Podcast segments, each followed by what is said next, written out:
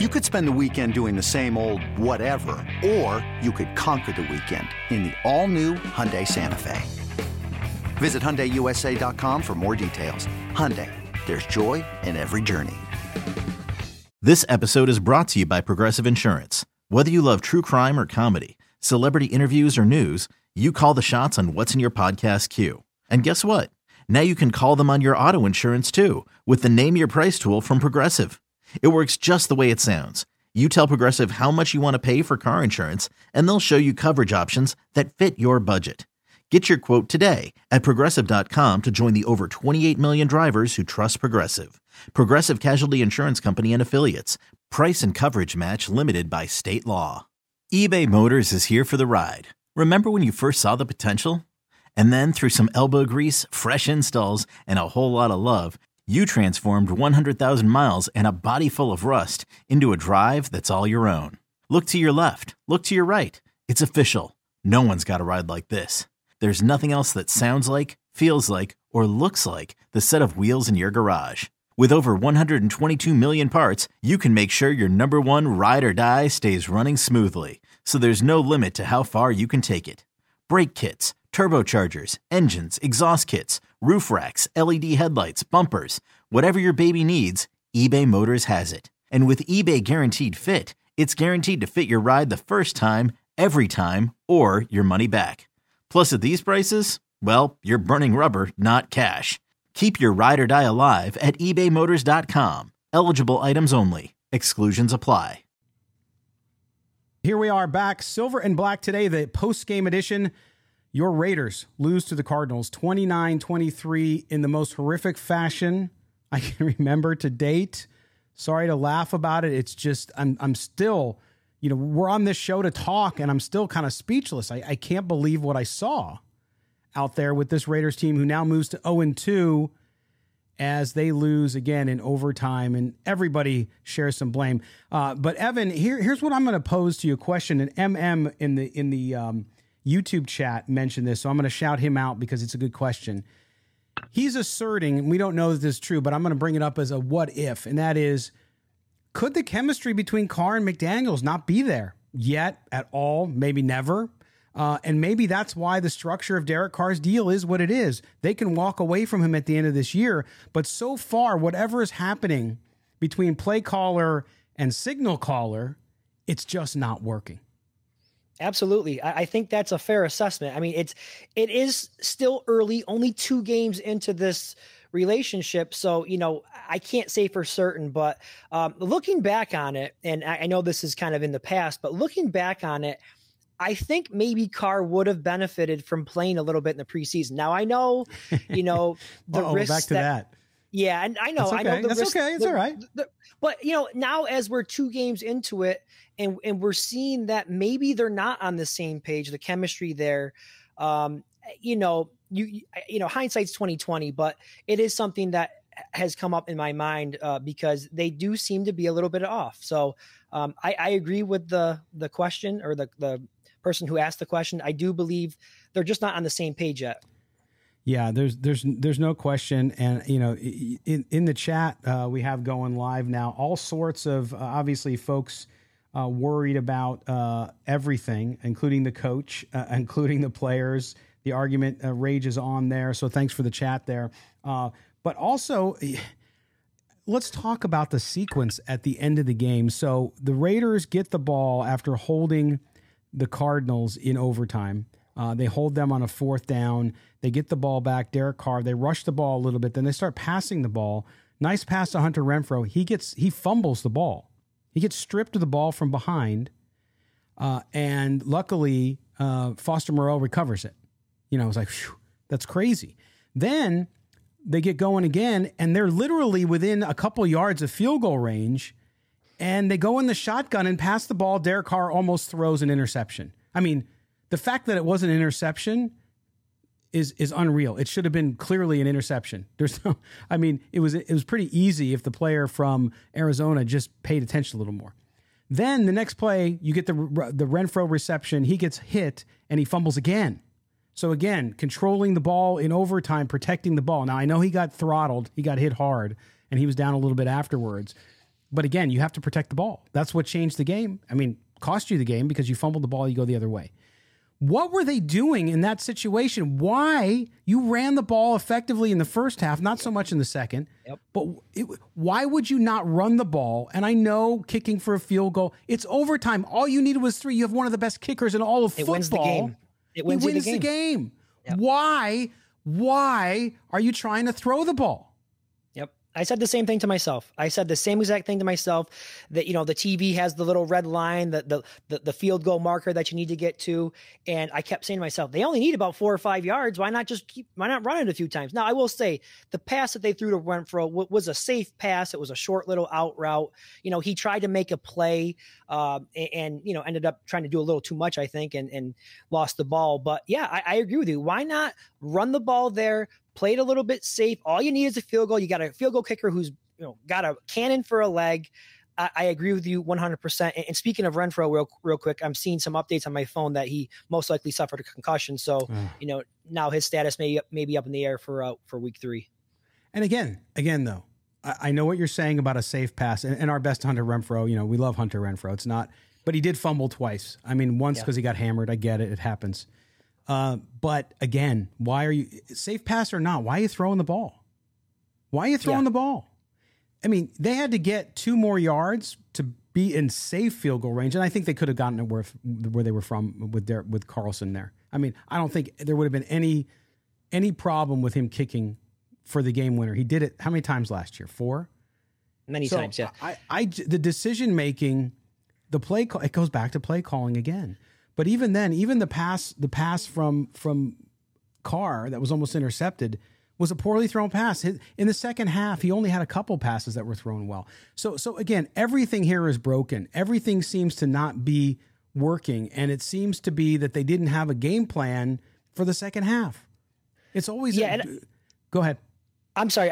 I want to make this point. I was going to make it earlier. Yeah.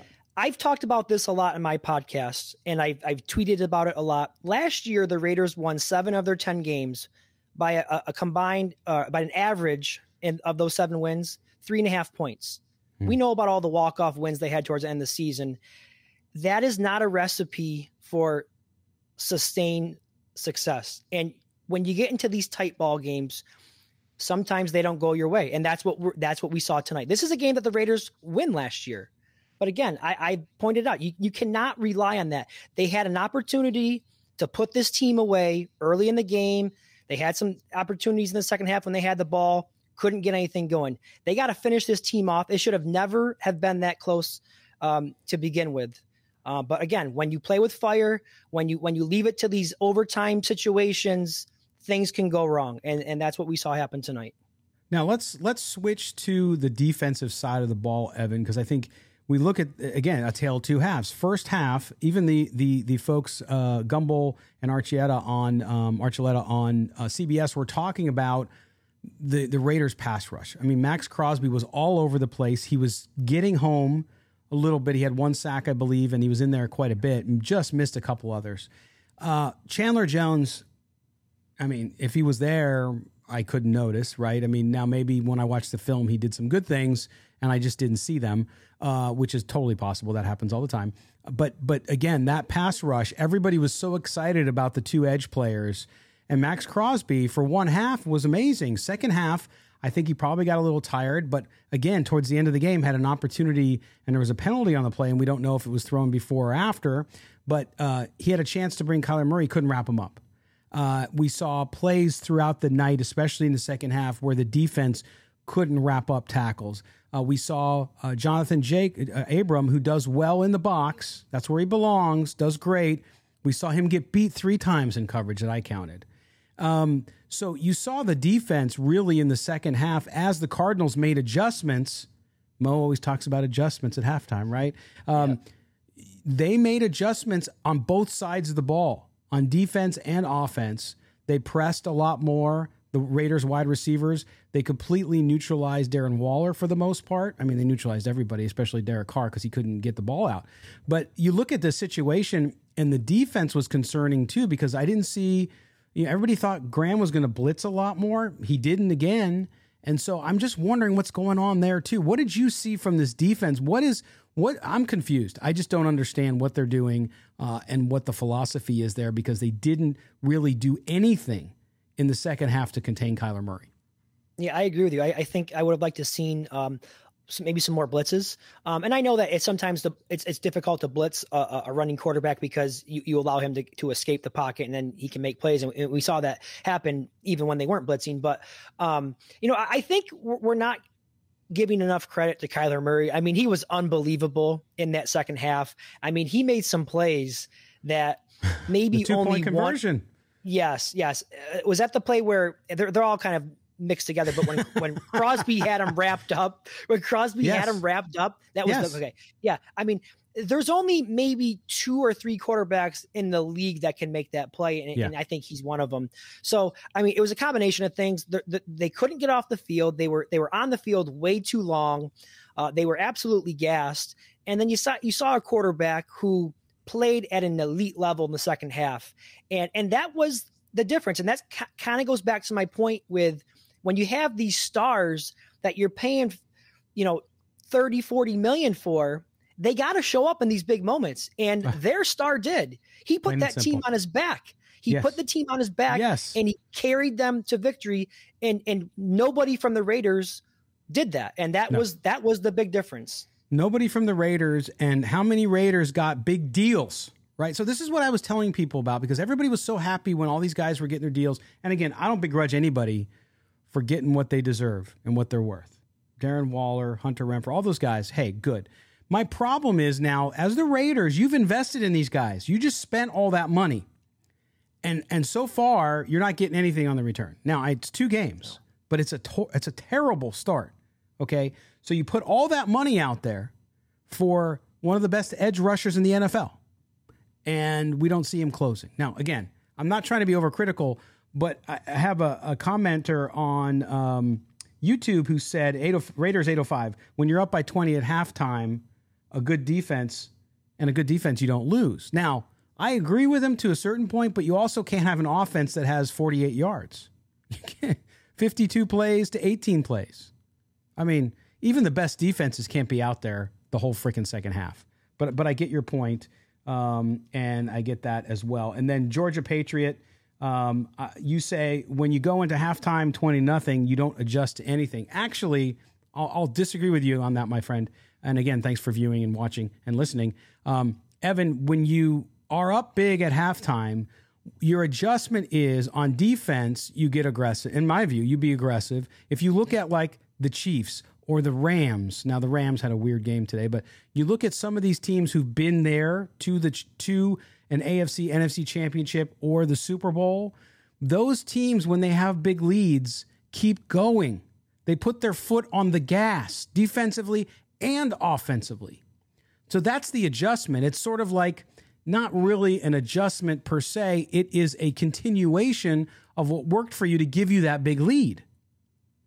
Yeah, it's a mindset. It's a mindset. Absolutely. Yeah. And McDaniels just didn't have it tonight. And it was a criticism that Gruden got a lot, was being a little bit too passive at times. Yeah. And we saw it happen tonight.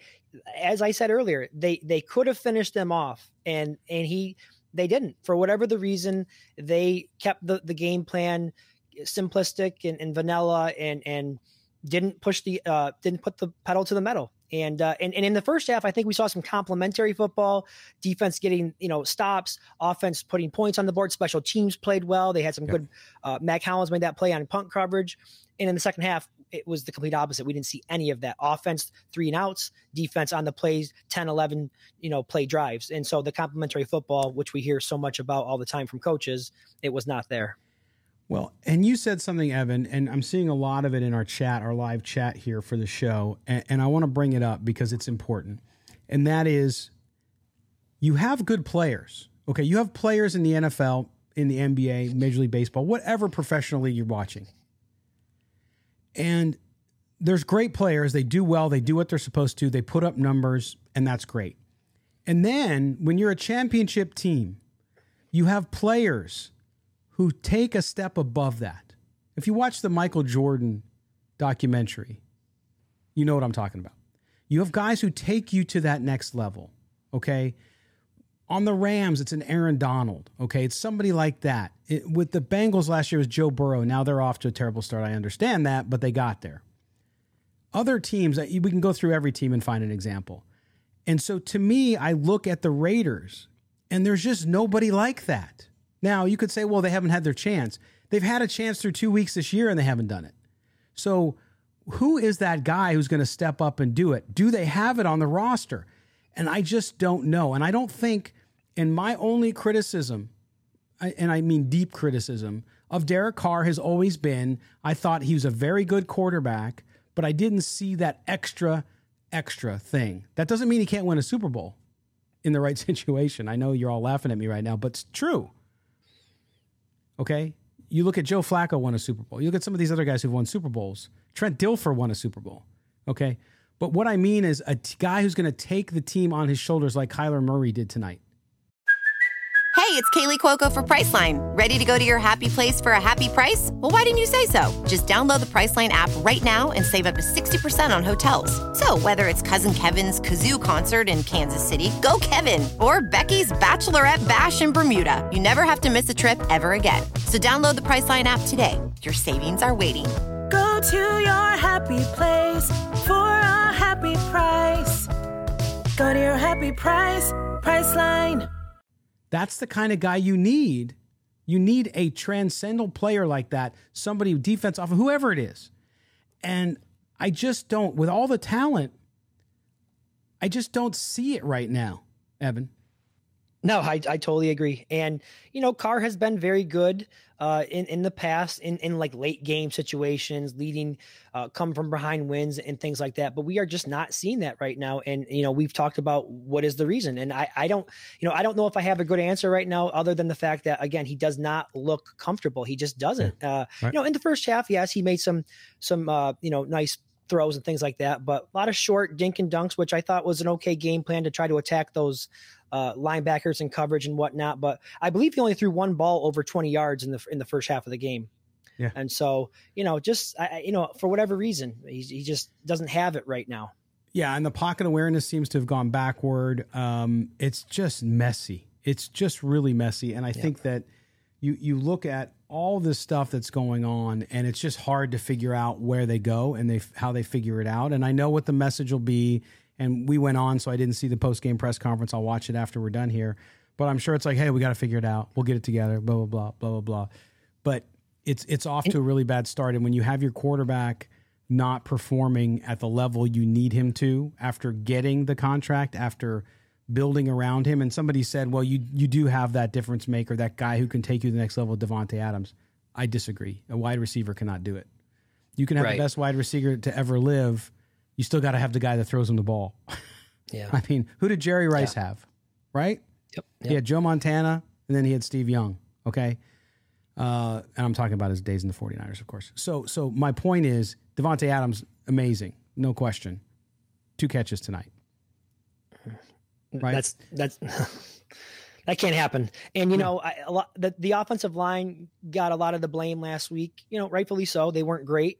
This week, you know, with a rookie playing center, you know, Illuminor left the game for a short time, came back. I can't say the offensive line was a big problem this week. No. I really don't. I thought they did well. I shouldn't say well, but I thought they did well enough, I should say. They weren't a liability. They were not the reason. So, you know. After the mess last week, Evan, they did really well. And yes. Dylan Parham at center, let me tell you. Somebody mentioned on Twitter during the game, oh, man, does he replace Andre James? I don't think so. But, man, the kid can play there, and he played well. Yeah. Did you see any bad snaps? Did you see any miscommunications between him and Carr? No, nothing. So I agree with you. I mean, the defense, the Cardinals' defensive front and defense overall isn't as talented as the Chargers, but nonetheless, they did what they had to do, and as I've said, the stars did not do what they had to do. This new, you know, offensive guru, the $40 million quarterback, the $30 million receiver, your new, you know, tight end without the new contract, Renfrow. Those guys got to make plays. It's just, again, I use the word unacceptable. There's no excuses for it.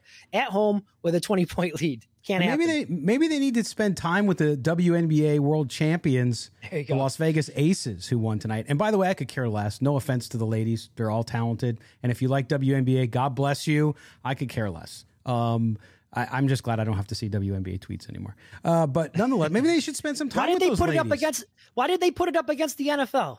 I mean, nobody watches it anyway, Evan. Nobody watches it anyway. I guess that's a good point. But I mean, putting it up against NFL Sunday certainly isn't going to help your I'm going to get in trouble with that one, by the way, because all those WNBA, there's a lot of them in Raider Nation, believe it or not. And I'm sorry. Listen, I spent time traveling with a women's college basketball team when I worked at UNLV in college. My best friend, my best mentor is the former, the all-time winningest women's basketball coach in UNLV history, Jim Bola. Shout out to Coach. I just could care less about the WNBA. So, but maybe they should spend some time. I mean, Kelsey Plum has got that, hey, I'm going to take you to the next level. And I know she's dating Darren Waller, so maybe they should get together and get a locker room meeting between the two teams. Maybe the ladies could teach these guys a few things. Holy moly. But you look at this situation, too, and I mean, some of the players, Mac Hollins, great. You know, I don't want to lose track of some of the great performances we saw early in the game because it fell apart in the second half. But Mac Hollins, man, that kid came out fired up tonight, had a great first half. And really, you know, had it continued into the second half, I'd be sitting here talking a lot about him maybe as the player of the game on the offense because I think he's kind of solidified himself as that third wide receiver. Yeah, he played well tonight. I believe he led the team in targets as well as receptions and yardage, showed up on special teams, and that's where he excels. He played well. I hope that continues, but I hope to see, you know, some of their stars get more involved and well. And you know, Scott, I don't want to change the subject, but I'm looking at it right now. You know, 0-2 start. You know, you're already 2 games behind the Chiefs, and you look at the schedule here for the Raiders, the next 3 games. On the road at Tennessee, back home against Denver. Now, Denver hasn't looked great either. And then on the road in Kansas City. That's not easy. And so, you know, you're already looking at 0-2. I thought we were going to learn a lot about this team in the first 5 games of the year.